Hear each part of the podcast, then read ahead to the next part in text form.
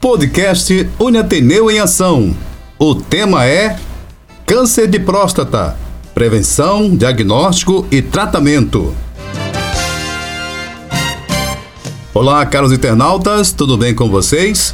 Começa agora mais uma edição do podcast UniAteneu em Ação, um produto de comunicação do Centro Universitário Ateneu, que tem o objetivo de discutir assuntos do interesse do nosso público, contando com a participação de gestores, coordenadores e professores da UniAteneu, como também de profissionais do mercado que vêm aqui e compartilham com a gente todos os seus conhecimentos e experiências.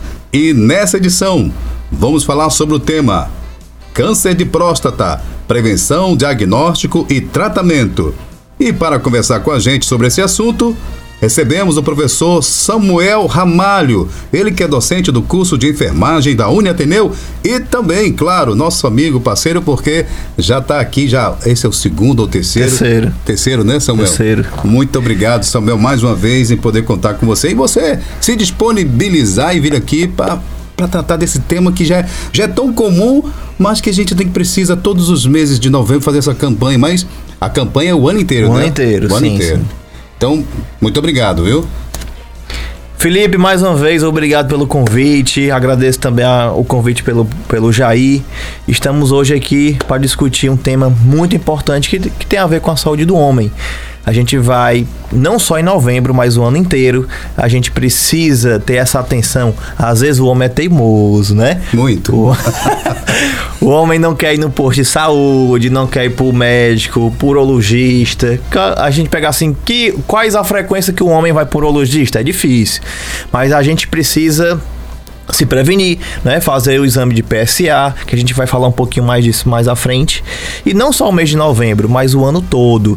Claro que em novembro a gente intensifica mais, a gente tem mais ações, a gente fortalece essas campanhas, mas durante o ano todo a gente tem que fazer prevenção, porque a gente estima que o câncer de próstata, sendo descoberto, descoberto cedo, a chance de cura é em torno de noventa por cento. Isso é, né? Muito bom. Muito, né? Bom. A gente fala aqui todos os anos, a gente tem sempre esse tema, a UniAteneu sempre está preocupada, assim como vocês que, que fazem parte do corpo, né, de docentes, principalmente, né, do corpo do docente da, da área de saúde da UniAteneu, estão sempre preocupados em tratar desse tema para poder chamar a atenção, principalmente, como você falou, do homem, porque a mulher, queira ou não, a mulher vai uma vez por ano ao ginecologista. O vai mais. Vai, acredito até mais, né, professor? Mas pelo menos o homem teria que ir pelo menos uma vez por ano. E não vai. E não vai.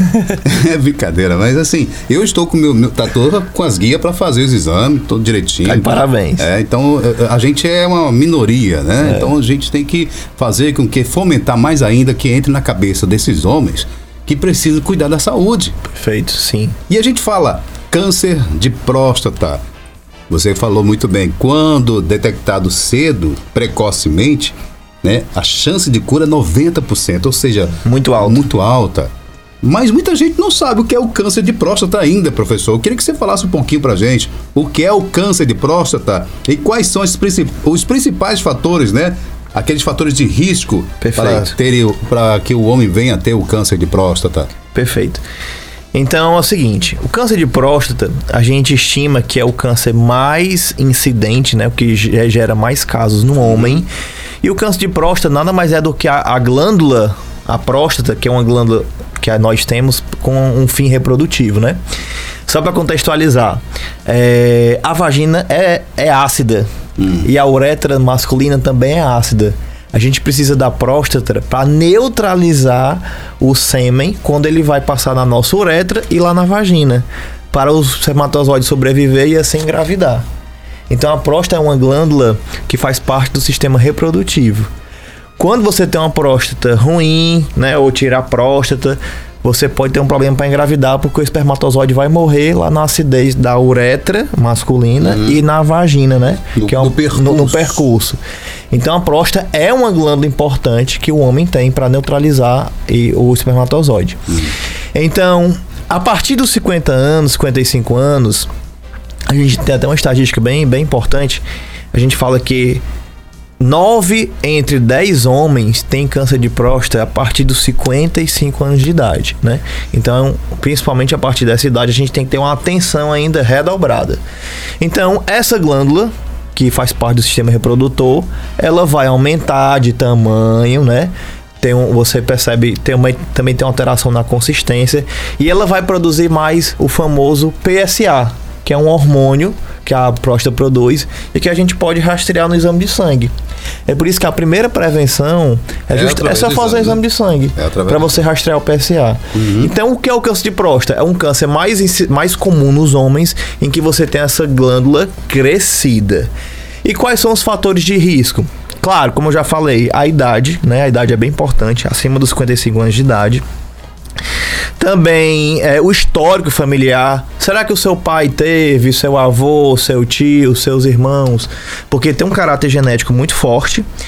Também é, o cigarro, o, o uso do álcool em excesso, o estresse. Esses fatores são comuns para todos os tipos de câncer, na verdade. E se também, claro, o câncer de próstata. E tem um bem interessante, é a raça.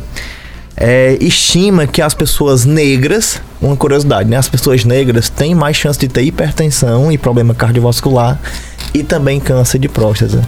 Devido ao gene que dá coloração à pele, também pode, pode estimar aparecer o câncer. Então, isso não dá pra mudar. Agora, o cigarro, o álcool, né? Já é, dá pra mudar. É dá pra... Pois é, eu já tinha fal- ouvido falar sobre essa questão aí da cor, né? É, que os a negros. Cor negra, ela tem mais é, é, é propenso, né, a Sim. ter o, o câncer do que o homem mais claro, né, de uma cor mais, mais clara. Enfim, como você falou, isso aí não dá para mudar, mas muita coisa dá para mudar. Sim. Né, professor? Então, assim, e quais são os sintomas, né, que, que mais comuns que eu posso, Pronto. eu como homem posso estar observando, né, que possa ter algum sinal de câncer de próstata? Pronto, excelente pergunta. Um sintoma muito comum que a gente vê muito nos hospitais é o que a gente chama de disúria, é a dificuldade para urinar. Às vezes você vai querer urinar e a urina demora a vir. Chega a sentir algumas dores? Sente dor, hum. pode sentir uma ardência. Então essa dificuldade para urinar é muito, é muito clássico. Mas por que que isso acontece? Porque a próstata, ela está crescida. Ela e, e ela vai bexiga. cumprir a bexiga. Hum. A, a, assim como também a, a uretra prostática, Sim. vai dificultar a vir a urina. Então esse é um sintoma muito clássico. Além disso, você pode ter um sangue na urina, que a gente chama de hematúria. Você, além de ter dificuldade para urinar, você pode sentir esse desconforto na região pélvica e também sair sangue na urina. E aí já é um alarme maior, né? Porque essa próstata pode estar ainda mais crescida e pode já estar comprimindo a bexiga, por exemplo. E além disso, tem um outro, outro, outro sintoma bem clássico, que é você ter uma frequência urina aumentada, típica da gestante. Então você em inst- instante, instante quer ir no banheiro. Porque justamente com a próstata crescida, assim como na mulher o útero cresce, você comprime a, a, a bexiga. Uhum. Então a bexiga vai armazenar agora menos volume, né? Menos é. urina. Então encheu um pouquinho, ah, já quero ir no banheiro. Aí urinou. Já quer de novo. Então você tem esse, essa urina repetida. Mas é bom ressaltar, né, professor? Salvo engano, aquelas pessoas que tomam bastante água também, que vão ao banheiro, isso é consequência da água também, né? Se eu tô tomando é. bastante água, sim, eu vim ao banheiro mais, mais vezes, mas é, você co... sabe a frequência que isso causa, né? Então, quando claro. tá passando, excedendo essa, essa frequência, aí que você tem que tomar um certo cuidado, né? Por exemplo, se você, você ah, eu tomo dois litros de água por dia, eu urino, sei lá, a cada cinco horas. Agora você, tá, você continua tomando os dois litros de água por dia e você está urinando a cada duas horas.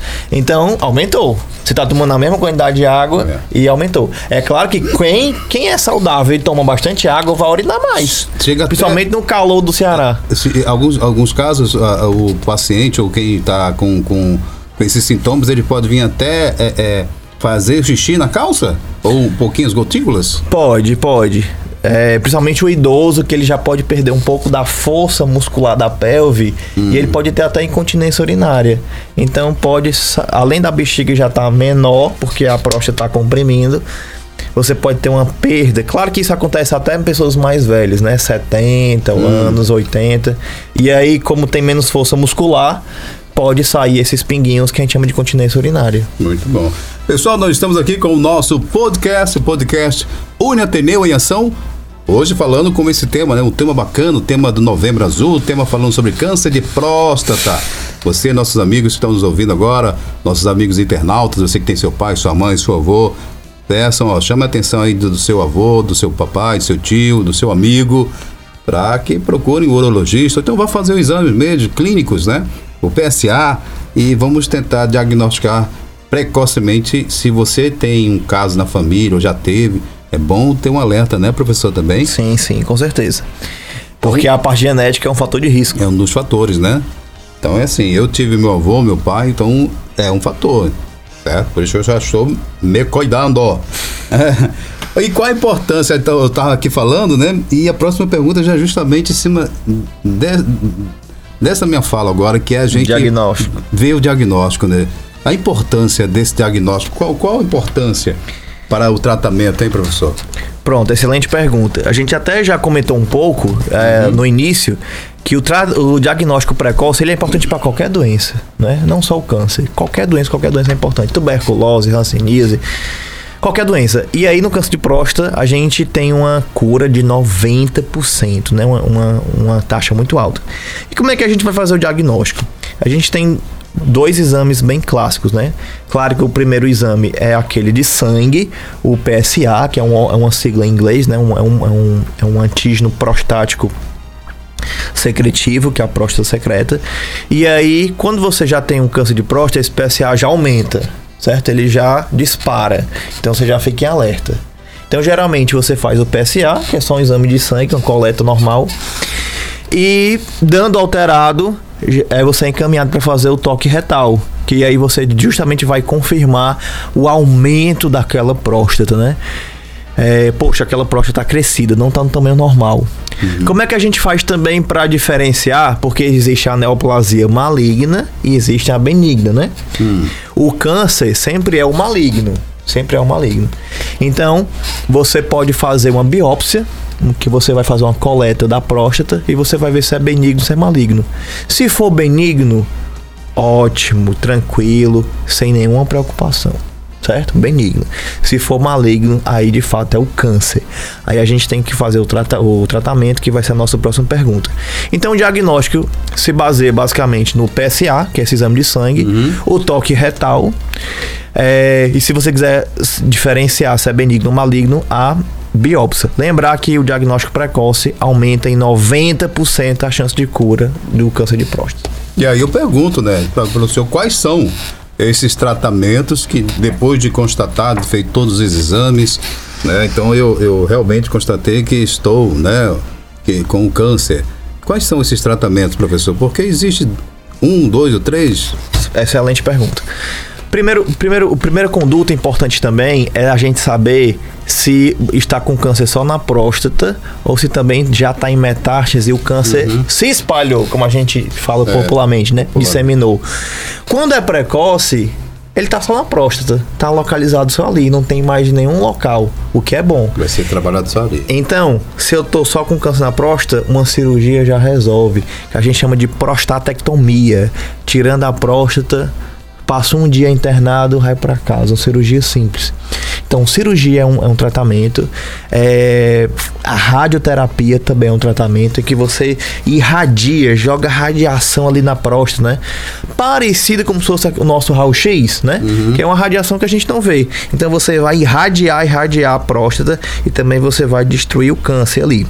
Existem tratamentos também mais recentes, que é a base de hormônios, né? A gente chama de terapia hormonal. E também a quimioterapia. Claro que a quimioterapia a gente também usa mais é, para quem está com metástase, porque o que é quimioterapia? É você fazer, geralmente é uma, é uma droga que você coloca na veia e aí ele vai destruir o câncer onde tiver no corpo. Então tá na próstata, mas tá no pulmão também, tá no fígado. Então, se, é, essa pessoa que está com metástase, uma cirurgia não dá certo. Porque eu tirei a próstata, mas ficou câncer no fígado, né? É. Então eu já tenho que partir para uma droga, um, um antineoplásico, que a gente chama, um quimioterápico, que você coloca na veia, vai percorrer o corpo todo e vai tentar destruir. Que no meu ver é muito mais... E aí é, né, é bem mais agressivo. agressivo, né, para o corpo humano. É, cai cabelo, atinge a medula óssea, para de fabricar algumas células do sangue. Claro, é bem, bem mais agressivo. É. Por isso que o diagnóstico precoce é importantíssimo. É. Fez a cirurgia ali e resolveu, né? Muito bom. Pessoal, mais uma vez quero lembrar para vocês, nós estamos com o nosso podcast, podcast Uni Ateneu em Ação, falando sobre o tema que é muito bacana, câncer de próstata, prevenção, diagnóstico e o tratamento. É a última pergunta que eu vou falar, vou fazer aqui para o nosso Samuel, ele que é docente de enfermagem aqui da Uni Ateneu e coordenador também, né? Sim. E coordenador, é... coordena também a, a pós-graduação. pós-graduação. O, também está ainda nos cursos técnicos também? Não, não, técnico não, não é, o, é outra pessoa. Estou é na né? pós e temporário na graduação. Na graduação temporária, esse temporário. É. Ah, professor, me diga aqui, como reduzir o risco de desenvolver o câncer de próstata? Isso aí depende muito do, do como você leva a vida, né? Como reduzir, como o eu estilo posso... de vida, né? né? Aquele estilo, o estilo da nossa vida. Você falou bem lá atrás, né? Uma, não Pronto. fumar, não beber em excesso, enfim. Pronto. Inclusive, essa pergunta, Felipe, é muito importante porque não só eu previno um câncer de próstata, mas qualquer outro tipo de câncer, A V C, infarto, né? Enfim, qualquer, qualquer doença não transmissível. Mas então, a, a gente precisa ter um estilo de vida saudável. Lembra que a genética eu não mudo, mas o meu estilo de vida saudável... Comer bem, parar de fumar, isso aí eu consigo mudar. Então a gente vai dizer que uma dieta balanceada é muito importante, né? Uma dieta rica em frutas. A gente até estima que a melancia é uma fruta muito boa para prevenir câncer de próstata. Aquela Acho parte... Tomate também. Tomate. As frutas vermelhas, né? né? Li, li, é, rica em licor, licorpeno, né? Uma substância que o tomate, a melancia eu tem. Eu adoro melancia e tomate. Então, rica em frutas, vegetais, alimentos com, alimento com baixa gordura, né? Menos, cada vez a gente tem que consumir menos gordura trans e menos gorduras saturadas, né? Aquela gordura que faz mal lá do McDonald's. A gente tem que ingerir gorduras boas, que são as insaturadas, né? Que tá no azeite de oliva, tá no, no óleo do coco, tá no ômega três. Essas são as gorduras boas. No, no salmão, no peixe. Essas são as gorduras boas. A picanha. É, a picanha. Claro, fazer atividade física. A gente estima que a gente precisa fazer cento e cinquenta minutos por semana. E aí eu pergunto aqui, você tá me escutando, quem faz? cento e cinquenta minutos por semana. Você pode fazer três vezes segunda, quarta e sexta de cinquenta minutos. Já dá cento e cinquenta. Ou segunda, terça, quarta, quinta, sexta de trinta minutos. Isso é o que a Sociedade Brasileira de Educação Física estima, que a gente faça cento e cinquenta minutos de atividade física. Que mais fora isso? Diminuir o excesso de álcool, é, do cigarro, né, que são drogas que a gente deve evitar. Tudo é o, é o equilíbrio. O exagero é o que mata, né, destrói.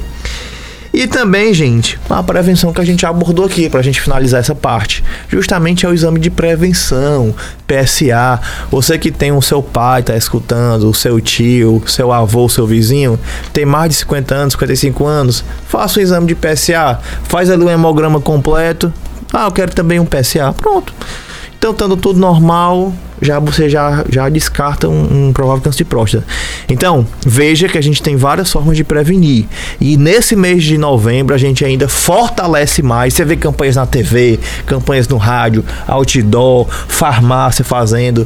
Escolas. Lem- escolas. Então, a gente precisa... precisa é, rastrear, procurar um diagnóstico precoce. Não só em novembro, mas o ano todo. Muito bom. Então, gente, chegamos ao final de mais uma edição do nosso podcast, o podcast Uni Ateneu em Ação. Mais uma vez eu digo, hoje falando, né, sobre esse tema tão bacana que é câncer de próstata, prevenção, diagnóstico e tratamento. Deu uma aula aqui pra gente, foi o...